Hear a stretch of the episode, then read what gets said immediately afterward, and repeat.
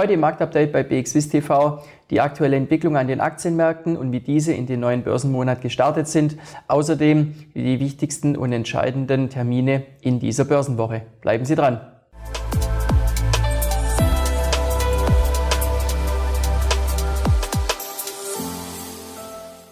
Herzlich willkommen, liebe Anleger, zum Marktupdate bei BXWIS TV.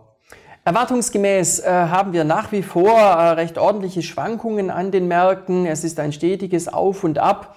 Äh, wir haben das äh, Ende letzter Woche gesehen, äh, am Freitag. Da waren wir zunächst äh, dank guter US-Vorgaben positiv gestartet.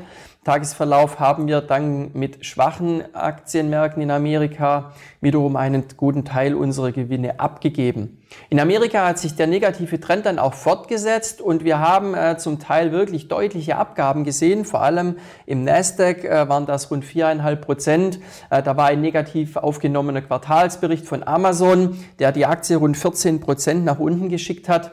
Ähm, und auch andere Tech-Riesen wie Apple und Intel haben ähm, Quartalsberichte abgeliefert. Die waren dann zum Teil gar nicht schlecht. Allerdings waren dann hier die Perspektiven enttäuschend. Und äh, das hat dann schlussendlich dazu geführt, dass der Nasdaq-Index den April 2022 mit einem Minus von rund 13,5 Prozent beendet hat. Und das war der schwächste Monat seit der Finanzkrise 2008.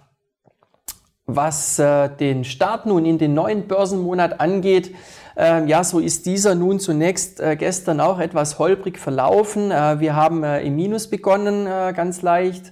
Und ähm, ja, das wurde dann so um kurz vor 10 Uhr schlagartig größer. Zwei Prozent ging es abwärts im SMI. Wenige Minuten später waren wir wieder oben. Ähm, der Grund war ein Fat Finger Trade im Future-Handel. Ähm, und der hat auch äh, vor Augen geführt, wie nervös aktuell die Märkte dann auf Bewegungen reagieren. Äh, Im weiteren Tagesverlauf konnten wir äh, nur noch ja seitwärts laufen und ähm, der Rest des Tages wurde dann am Ende mit über einem Prozent am Minus beendet.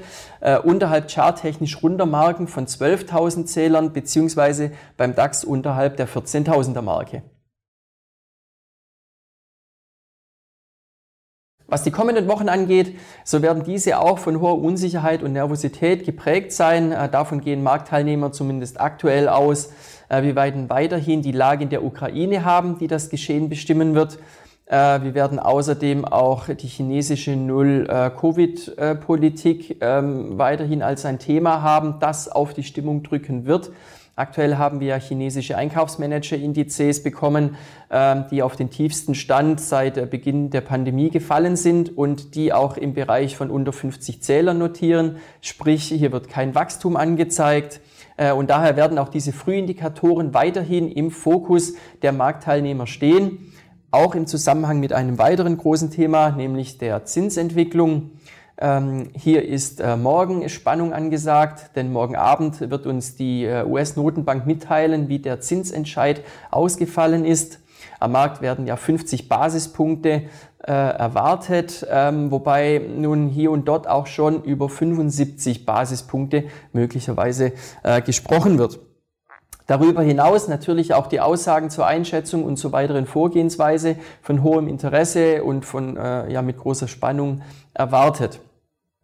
Ähm, weiterhin ist auch die Berichtssaison aktuell am Laufen. Äh, hier ist es so, dass äh, US-seitig äh, heute äh, Titel wie Pfizer, Biogen und AMD Quartalszahlen vorlegen werden. Äh, morgen und übermorgen werden wir dann in Deutschland die Blue Chips äh, BMW und Henkel haben und bei uns in der Schweiz Geberit und die Swiss Re. Das war's für den Moment dann zunächst einmal vom Marktupdate und machen Sie es gut.